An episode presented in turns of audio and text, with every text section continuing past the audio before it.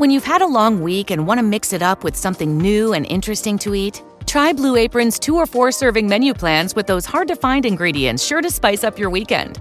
With 60 plus options each week, you can choose from an ever changing mix of high quality meat, fish, vegetarian, WW recommended, and wellness offerings. Order now and get $110 off across your first five orders when you visit blueapron.com/slash unique.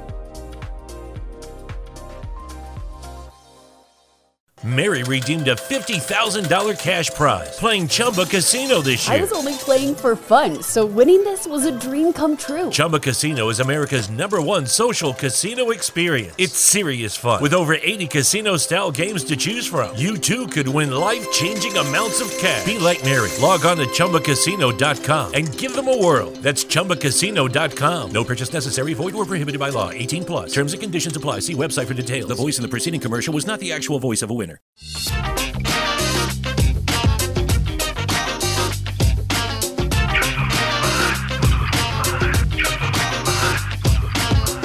Durumlar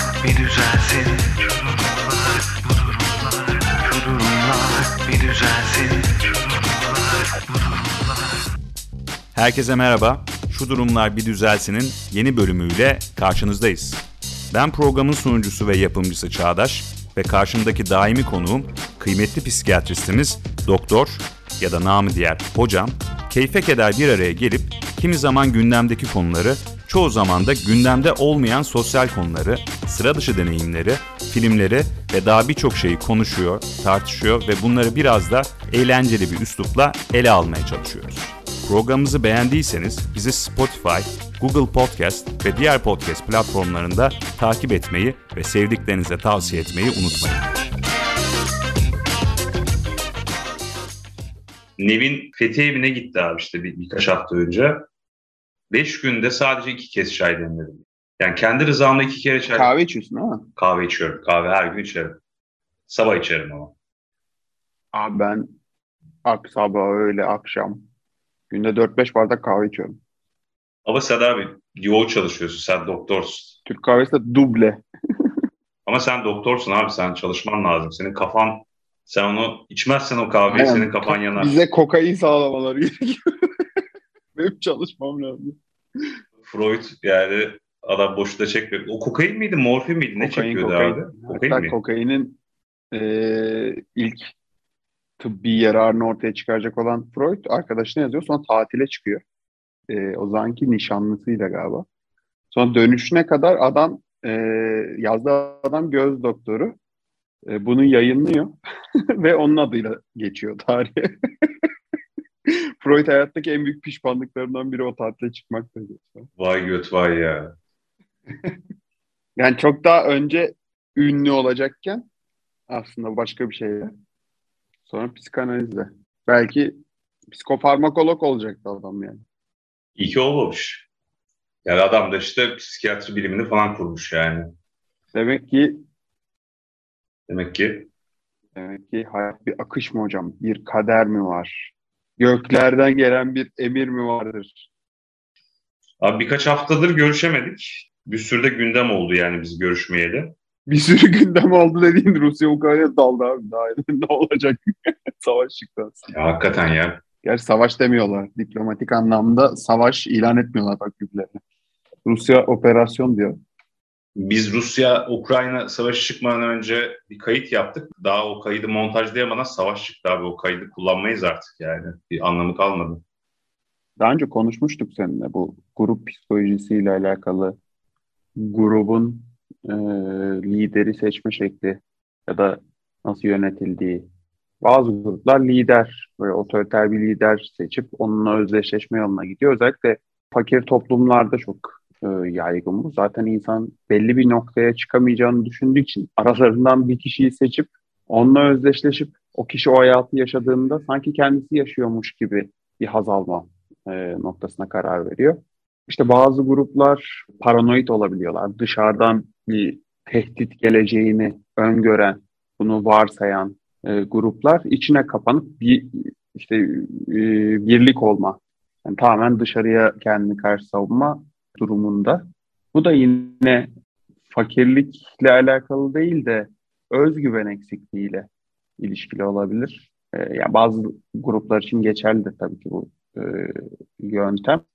Ama e, yaşadığınız çağ durumunuza bağlı. Bazı gruplarda işte bir Mesih grubu gibi düşünebilirsiniz. Tam bir lider yok tek başına ama ortak bir koalisyondan iyi bir lider çıkacağı ya da işte o koalisyonu e, Mesih doğuracağı, illa lider olmayabilir o koalisyondan bir sonuç elde edilebileceği şeklinde e, toplumlar var. Çoğunlukla bu toplumlar şu anda herhalde batı toplumları falan diye düşünebiliriz. Bununla ilgili bir akademisyen var, sosyal psikolog Sinan Alper diye e, bir kitap yayınladı. Ha, evet. Sağcılığın ve solculuğun psikolojisi diye. Biraz onu okudum, biraz işte YouTube'da onunla ilgili yaptığı işte konuşmaları falan izledim. Yani şöyle diyor özetle, insanlar daha tekinsiz ortamlar, daha belirsiz ortamlarda, dış tehditin daha hissedilir olduğu ortamlarda o lider figürüne daha kolay sarılıyor ya da otoriterlik fikrine daha kolay sarılabiliyor. Amerika'da işte başkan onayı denen bir şey var, parametre var. Ee, başkanın görev onayı o zaman 2001 işte 11 Eylül olayları olduğunda olayın hemen öncesinde George Bush'un e, başkanlık onayı, görev onayı yüzde 45, yüzde 43'lerdeyken e, bayağı yüzde 65'lere falan yükseliyor 11 Eylül saldırıları sonrası. Yani Hmm, o evet. tehdit ortamında ona destek vermeyenler dahi onun çevresinde toplanır hale geliyor. Çünkü bir dış tehdit olduğu için şu anda artık tercihlerden öte güçlü olan kimse bizim onun arkasına dizilmemiz lazım psikolojisi oluyor. Dolayısıyla Beka meselesi mi kardeşim? aynen beka meselesi. Yani bu sadece politik bir duruş da değil aslında. Bayağı bir e, içgüdüsel bir hayatta kalma stratejisi. Değil mi hocam? Evet, evet. Varoluşçu psikoterapide Irving Yalom diyor ki kişi eğer kendisi için karar verecek bir başkasını bulabilirse kararı kabul eder ve yalıtım duygusundan kaçar. Eric Fromm yani Eric Fromm'dan alıntı yapmış. İnsanoğlunun özgürlüğe karşı hep ikili duygular içinde olduğunu tekrar tekrar söylemiştir. Özgürlük için hararetli bir şekilde savaşmalarına rağmen özgürlük ve karar verme yükünü üzerlerinden almayı vaat eden totaliter rejimlere teslim olma fırsatına atlarlar hemen. Karizmatik bir lider yani şimdi mesela bu savaş ortamında da hiç e, duraksamadan ve e, güvenle karar veren lider peşinden gelecekleri toplamada hiç zorlukla karşılaşmaz diyor. Evet. İşte yine bir paranoid bir ortamda bu adam hemen buna karar verir. Ya çünkü dümdüz bir adam zaten. Bush. Ee, Evet. Bush'la ilgili bir anekdot duymuştum. Ya hiç okumazmış. Kitap zaten okumuyor. Kendisine verilen belgeleri de okumazmış. Ya özet geçtiriyormuş. Abi çok iyi değil mi ya? Ülkenin devlet başkanısın. Koca ülkeyi yani 350-400 milyonluk ülkeyi yönetiyorsun. Hiçbir şey okumuyorsun yani. Bu ülkeyle alakalı hiçbir şeyde hani sana doğru mu söylüyorlar abi? Doğru. Şundan olabilir bence. Amerika tabii burada uç bir örnek ama yani gelişmiş ülkelerde de ya adamlar öyle bir sistem, öyle bir demokrasi kurmuş ki zaten kurumlar çok sıkı çalışıyor, çok Evet. birbirine entegre çalışıyor. Yani orada bir saftirik bir Amerikan başkanı olması bile o sistemi tehdit edecek bir şey yaratmıyor. Yani Trump sonuçta yani her ne kadar Evet, durdururlar bir noktadan sonra. yani mesela Trump çok hani hakikaten bilmiyorum bir teknik yorum yapmak ne kadar anlamlı olur ama bir sosyopat yani bu adam. Yani bu adamın bir şekilde bir narsistik kişilik bozukluğu ve Evet. gerçeklikle ilgili Çok ciddi güzel. problemleri var. Bayağı malin, malin narsist yani Trump. Yani çevresine zarar verme potansiyelinde bir narsistik bozukluk var adamda. Ha birçok yeteneği de var adamın. Ben adam ya işte bir aptal bir narsist demiyorum. Tabii ki adamın becerileri var ama e, Tabii, tabii. yani bu adama sistem şey vermedi yani. Tamam 4 sene başkanlık yaptı. Tabii pandemi geldi. O da çok adamın dezavantajı oldu. Pandemi olmasa bence yine seçilirdi Trump da. Yani sonuçta sistem bir şekilde onu dışarı attı. İşte e, kongreyi falan bastılar işte böyle şarlatan, yamuk cahil tipler. Bir rezillik oldu falan. Sonra bunu bir anda aforoz ettiler. Facebook'tan sildiler, Twitter'dan sildiler. Yani sistem bunu e, attı dışarı. Zaten bir sistemin kuvvetini de e, yine bir e, sosyolog sanırım söylüyordu bunu. Aslında manyak ya da sorunlu bir insanın seçilmesinden öte en arıza insan başkan olsa bile, başa gelse bile öyle bir sistem kuruyorsun ki o da bozamıyor sistemi. Yani o açıdan bence bir demokrasinin başarısını gösteren şey budur. Yani Amerika'da insanlar diyor ki ya işte bu da Amerika, Amerika diyorsun. İşte Trump bu adamların başkanı. Bunlar da gidiyor Trump'ı seçiyor. Ama Trump'ı seçtiğinde bile o Amerika'nın yurttaşı, Amerikalı'nın yurtta, yurttaşının hayatı kötüye gitmiyor. Ya da hayatında dramatik değişiklikler olmuyor. Ya da yurt dışında bir anda böyle adamlar gidip bütün dünyayı bombalayıp 3. Dünya Savaşı çıkarmıyor. Yani sistemin kuvveti aslında en zayıf halka baştayken bile hala e, aynı istikrarı sürdürebilmesi. O yüzden hani Bush olur, Trump olur. E, bunlar işte kitap okumaz ya da sosyopat davranışlar sergiler ama Amerikan devleti ayakta kalır. Yani onu onu bence ispatlıyor bu sistem bize.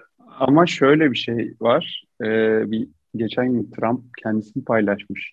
Ee, Amerika'da işte e, yani dünyada Amerika'nın savaşmadığı ya da e, herhangi büyük bir savaş olmayan tek dönem Trump dönemi diye son 21. Doğru. yüzyılda. Doğru. Abi doğru adam söylüyor. Kuzey Kore ile bile ilişki kurdu ya. Paranın e, yaptırdığı şeylere bakar mısın ya? Adam parayı yönetmeyi, finansal sistemi yönetmeyi öyle iyi öğrenmiş ki o psikolojiyi. Herkes sakin olsun Evet. modunda. Ama gerekince de ayar veriyordu ya. Manyak bu ama en azından konuşulabilir konuda. Kesinlikle ve hani Trump için şunu söyleyebiliriz yani ben çok Trump karşıtı bir adamdım yani böyle bir başkanın varlığı beni çok rahatsız ediyordu ama bir tarafsız baktığımda adam gitti Birleşik Arap Emirlikleri ile İsrail'i barıştırdı işte Kuzey Kore ile ilişki kurdu yani aslında sorunlu olan birçok yerde bir uzlaşma sağladı. Yani baktığında bunlar çok uzun süredir yapılamıyordu. Yani aslında oldukça olumlu şeyler de yaptı adam. Yani bunun da sebebi dediğin gibi para. Çünkü bu adam ticaret peşinde olan bir adam ve savaş ticaret için hiç iyi bir durum değil. Yani insanlar şey diyor mesela buradan da Ukrayna-Rusya savaşına geçmek istiyorum. İşte savaş işte çok kazandırır. Savaş çok karlı bir işte iştir. Ha bak yine işte Amerika kazandı. Rusya ile Ukrayna savaşıyor. Ya tamam silah endüstrisi tabii ki çok kazanıyor savaşlarda. Savunma sanayi şirketinin hisseleri yükseldi bu savaş çıktıktan sonra. İşte birçok ülke de bu savaşa silah tedarik de ediyor. Burada da bir ekonomi var ama bir yandan da yüzlerce de farklı endüstriyi baltaladı yani bu savaş. Bu bir gerçek. Yani ticareti baltaladı, enerji piyasasını baltaladı, turizmi baltaladı. Tamam bu savaştan çıkar sağlayan bir grup olabilir ama çıkar değil de zarar eden insanlar çoğunlukta. Yani biz de onlardanız açıkçası. Kâr eden mutlaka birileri oluyor. Zaten kâr eden birileri olsa savaş olmaz. Gerçi böyle diyorum ama bundan da kâr etmeyi sonradan öğrenmişiz. Sonuçta hani en temelinde savaş dediğin şey bir insanın bir insanı öldürmesi değil mi? Evet. Yani bu olmadan savaş oluyor mu? Mesela Rusya Ukrayna'ya girerken Ukraynalılar tamam hadi girin dese bu savaş mıdır? Bence değildir. Sonuçta bir yeri işgal ediyorsun yani işgal etmiş oluyorsun. Abi şeyle ilgili yani eğer Ukraynalılar bundan memnun oluyorsa bu işgalden ya da bir ülke kimse artık işgal edilen o savaş olmaz ama hani adamlar direnmedi, çatışmadı, kurşun sıkmadı ama bu durumdan çok mutsuz. Yani bunu bir haneye tecavüz gibi görüyor ya da bir e, zorbalık gibi görüyor. O zaman bence yine bir savaştır bu. Savaşın temelinde yani insanın acaba saldırganlık dürtüsü mü var? Ya ama onda da kişisel bir kazanç uğruna yapıyorsun zaten. Ötekine ekarte etmek uğruna maksimum e, karşı tarafa zararla hallediyorsun işini. Yani savaş dediğimiz şey günümüzde bence ne herhangi bir liderin ne de bir toplumun aslında öncelikli olarak isteyeceği bir şey değil. Yani bir şey bizi dürtüyor da savaş yapıyoruz ya da o da bizim içgüdüsü olarak içimizde var diye değil de savaş politika aygıtlarından bir tanesi aslında. Bu da bir politika, bu da bir siyasi. Şu anda sence bu kadar mantıklı mantıkla mı yapılıyor sence? Yani eğer bu kadar mantıkla yapılıyorsa Bence tamamen mantıkla yapılıyor. abi tamam da yani yani şu anda Kiev'e kadar gitmenin nasıl bir manası var ki? Abi güç gösterisi. Yani şöyle düşün, aranımızda bir anlaşmazlık var ve bu anlaşmazlığın sonunda ben sana yumruk atıyorum. Şimdi bu yumruk artık bizim aramızdaki ilişkiyi ve o dengeyi bozdu yani. Ben çünkü sana yumruk attım artık. Sen benim isteklerime biraz daha artık çekingen, daha geriye geri adım atar bir şekilde cevap vereceksin. Yani bu yumruk bizim ilişkimizi değiştirdi. Bu da bir metot. Yani ben seni ikna edemiyorum ya da senin üzerinde psikolojik bir etki yaratamıyorum. O zaman yumruk atarak bu etkiyi başka bir boyuta çekiyorum. Yani burada savaşın yarattığı durum tamamen bu. Çünkü bu e, dürtüsel bir şey değil. Yani Rusya ile Ukrayna arasında zaten çok uzun süredir problem var. Denediler, denediler, tehdit etti, onu yaptı, bunu yaptı, işte ne bileyim iktidarı devirdi. Kukla başkan koydu, kukla başkan kaçtı, halk isyan etti. Bu aygıtlar işe yaramadı. O zaman diyor ki hadi bakalım bir de tankları sokalım bakalım o zaman ne olacak. Bakalım o zaman ne tepki verecekler. Bence tamamen Rusya'nın denediği ya da Putin'in denediği bu noktada bu. Yani ama şöyle bir şey var. Demeye çalıştığım neden Kiev'e kadar gitmeyi düşünüp de bunun hiçbir senaryosunu hazırlamadınız? Dümdüz gidecek miydiniz abi? Çok basit, çok kötü bir ordu. Rusya ordusu şu anda görünen öyle görünüyor gibi. Çok hayal kırıklığı. Ee, öyle bir imaj yaratıldı. Evet. O yüzden dedim.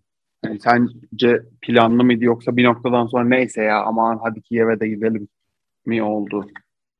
Ya şöyle bence hani B planı yoktu işte sonrasını göremediler falan ben buna inanmıyorum. Yani sonuçta Putin dediğin adam e, ya ben öyle bir strateji dehası falan demiyorum. O da biraz abartılı bir yorum ama sonuçta bu adam Ukrayna'ya girerken normalde daha çabuk teslim olmasını ve daha kolay bu ülkeyi ele geçireceğini umuyordu. Ama bunun olmadığı noktada da işte Kiev'e kadar gitmek ya da bu savaşı daha yukarı noktalara taşımayı da göze almıştı bence yani. Hani bunu hiç planlamamış olamaz. Ama bence A planı tutmadığında B planına geçtiği noktada iyi bir hazırlığı olmadığı ortada. Yani burada belki aynı noktaya, senin noktaya gelebilirim. Plansız değil ama hazırlıklı da değil yani. O da o da bir gerçek çünkü akıllıca bir strateji gibi gözükmüyor şu ana kadar. Evet, şimdi sana birkaç tane söz okuyacağım. Dinliyorum hocam. Bugün çok hazırlıklı geldim ya. Çok motive gördüm seni bugün. Güzel. Konunun buraya geleceğini tahmin etmiyordum ama neyse. Hocam okumak bu, bu yüzden önemli. Yani ne buluyorsan okuyacaksın. Nereden ne çıkacağı hiç belli. Tabii kaliteli şey, şeyler okumakta fayda var. Ben o ne diyor falan okuyorum abi. yani kötü değil. Hiç kötü. Yani başlangıçtır. Başlangıçtır. Umut kırmaya gerek yok. Eyvallah. Oradan da bir şeyler çıkıyor. Sonuçta popüler içeriklerle alakalı yani nereden ulaşacaksın hepsini toplu yerlerden iyi bir yerden ulaşmak. O ne diyorsun eski kalitesi kalmadı bence. Eski kalitesi de çok kötüydü de. Neyse hocam dinliyorum. Biz daha kaleme kitaba dönelim. Evet abi. Evet. Yine e, Freud diyor ki ya aslında bir alıntı sonunda e, eğer barışı korumak istiyorsanız savaş için silahlanın. Bu birinci sözümüz. Bunlara döneceğiz. Sartre diyor ki insan planı tanrı olmak olan bir varlıktır. Bunu Putin için düşünebiliriz mesela. Planı ne olan bir varlıktır? İnsan planı tanrı olmak olan bir varlıktır. Hmm. Güzel. Kararlar çok pahalıdır. Verdiğin kararın bedelini başka her şeyle ödersin. Hmm. Diyor bizim arkadaşlar. Şimdi şöyle bir şey. Yani zaten hani tanrı olmak istediği çok bariz belki e, Putin'in. Onun da narsistik tarafları çok açık. E, antisosyal tarafları da çok açık yani. Bir, bir miras bırakmak istediği söyleniyor. Yani hani artık bu adam 20 sene yönetmiş Rusya'yı. Belli bir aşamaya gelmiş. Artık diyor benim yaşım belli bir noktaya geldi. Çocuk Çocuklarıma Ukrayna'yı veriyorum. Aynen yani tor, torunlarım Ukrayna'da takılsın diyor yazları. Odessa'da falan partilesin diyor. Bu mu acaba yani? Evet Bilmiyorum. ya. Bir, bir legacy olayı olduğu ortada bence yani. Putin'in uzun vadede geleceğe yönelik bence bir yaklaşım var. Evet hocam devam edelim. Başka bir şey okumayacağım. Şeye döneceğim. Bu eğer barışı korumak istiyorsanız savaş için silahlanın. Şimdi şöyle bir şey var. Artık böyle bir yeri işgal etmek, bir yere girmek, hani askeri e, güçle ben senin ağzına vururum demek çok mantıklı değil. Kendini korumak yani e, bulunduğun yeri korumak daha önemli. Bir de Ukrayna ya girip ne yapacaksın Ukrayna'da yani? Hani tamam şeyi anlarım. Doğusunda özellikle çok fazla e, fabrika falan var, tarım alanı var. Orayı anlarım. Ya zaten kendine yetebilecek seviyedesin. Senin bu noktadan sonra dünyanın artık bu düzeninden sonra biraz teknolojiyle, gıdayla, ne bileyim bununla ilgili yatırımlar yapıp o noktalarda gelişmesin. Gerekiyorsa savaş sanayisinde de geliş ama yani mesela Rusya'da çok yozlaşmış bir yönetim artık. Kesinlikle. Yani tabii ki yani Rusya'yı takip etmiyorum çok ama orada da yani sonuçta otoriter bir rejim var. Ne bekliyorsun ki? Yani bir noktadan sonra gerçekten otoriter rejimlerde onu tasfiye et, bunu tasfiye et kimse kalmıyor. Kalsa bile uzun süre yanında körleşiyorsun abi sürekli aynı şeyi yaparak. Yani sürekli o stresin içinde yani bazıları daha canlı hissediyor gibi durabilir kendine ama illaki bir parça bozuluyor sürekli o orayı korumaya çalışmakla. Evet güzel güzel bir yerden yakaladın. Yani bu savaşı bu şekilde de yorumlayabiliriz aslında. Rusya tabii Sovyetler dağıldıktan sonra ekonomik olarak belli bir seviyeye geldi. Ben Karadeniz'de hatırlıyorum çocukluğumda. Sovyetler dağıldıktan sonra işte ne bileyim Rus kadınlar hayat kadınlığı yapıyordu. İşte ne bileyim eski Sovyet ürünlerine falan satıyorlardı. Rus pazarı falan vardı. Yani bayağı sefil durumdaydı Ruslar. Eski Sovyet ülkesi insanları. E sonra bunlar bir 20 sene sonra falan Antalya'ya tatile gelmeye başladılar. Yani e, arada ciddi bir refah sıçraması oldu. Yani burada Rusya'nın başardığı şeyler de var. Ama gelinen noktaya baktığımızda Rusya dediğin dünyanın en büyük ülkesi aşağı yukarı 120-130 milyonluk bir nüfusu var. Rusya'nın ekonomisi dünyanın en büyük 10 ya da 11. ekonomisi. Önünde İngiltere, Fransa, Almanya, İtalya. Yani İtalya'dan daha küçük bir ekonomiye sahip. Küçücük İtalya'yı düşün. Koskoca Rusya. Bunlar doğalgaz, dünyanın doğalgazın yüzde yirmisini ithal ediyor. İşte petrolün yüzde on beşini ithal ediyor. Bir sürü değerli madenler var. Bir sürü stratejik e, avantajları var. İtalya'yı geçtim. Güney Kore'ye. Güney Kore'nin GDP'si yani gayri safi milli hasılası Rusya'dan büyük abi. Güney Kore'nin nüfusu 40 milyon. Hiçbir doğal kaynağı yok. Neden? Neden? Çünkü teknolojiye yatırım yapmış, eğitime yatırım yapmış. Evet. Evet. Yani aradaki fark bu. Tamam hani Amerikan desteği falan da var da. Evet tamam var. Yani bu, bu bunda Amerikan desteğinin Batı'nın mutlaka katkısı var ama yani sonuçta abi bu nasıl bir katkı ya? E, sonuçta Türkiye'ye de var. Evet. Var yani. Abi 40 milyonluk bir ülke düşün. Büyüklük olarak Ege bölgesiyle Akdeniz bölgesinin toplamı kadar yani. Büyüklüğü o kadar. Bir de devasa bir Rusya düşün. Bir sürü doğal kaynağı var. Ama Kore kadar büyük bir ekonomi olamıyor. Yani burada şu sözü ben çok seviyorum. Otoriter rejimler halk için çok pahalı rejimlerdir. Çünkü bu tip rejimlerde yolsuzluk, yöneten sınıfın sürekli kendine servet transferi ve gelişimin önünü kapatan ekonomik yapı halkı çok fakir bırakıyor. Ve Rus halkı da aslında e, batılı akranlarına göre çok daha fakir durumda. Yani bir Almanla karşılaştırdığında bir Rus bir Almanın belki altıda biri alım gücüne sahip. Almanya'yı geçtim Polonya yani düşün Sovyet döneminde uydu devletti yani Sovyetlerin uydu devletiydi Polonya. 15 bin dolarlarda yani bir buçuk katı bir Polonyalı'nın kişi başına düşen geliri. Bir yandan işte Rusya'nın askeri gücü var, işte ne bileyim stratejik noktalarda dünyada söz sahibi ama Putin'in kurduğu rejim bir yandan da Rusya'nın, Rus halkının refah erişmesine engelliyor. Bu da bir gerçek yani. Yani ne kadar yolsuz bir devlet olduğunun aslında ispatını anlamak için ekonomik verilere bakmak yeterli. Yani Rus arkadaşlarımla da bunu konuştum. Diyorlar ki biz sadece e, ham madde satıyoruz. Yani biz teknoloji satmıyoruz.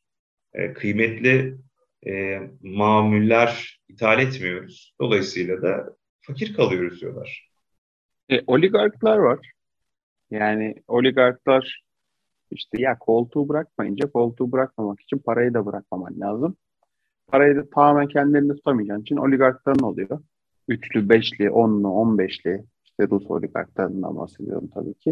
E, bu oligarklar da seni koruyor ama geri kalan fakirleşiyor. Yani bunların da zaten doğal kaynaklarla zengin olması yeterli olduğu için halkın ne yaptığı kimsenin umurunda değil. Onlar da işte ses çıkarmasın diye 3-5 bir şey atılıyor onlara da arada.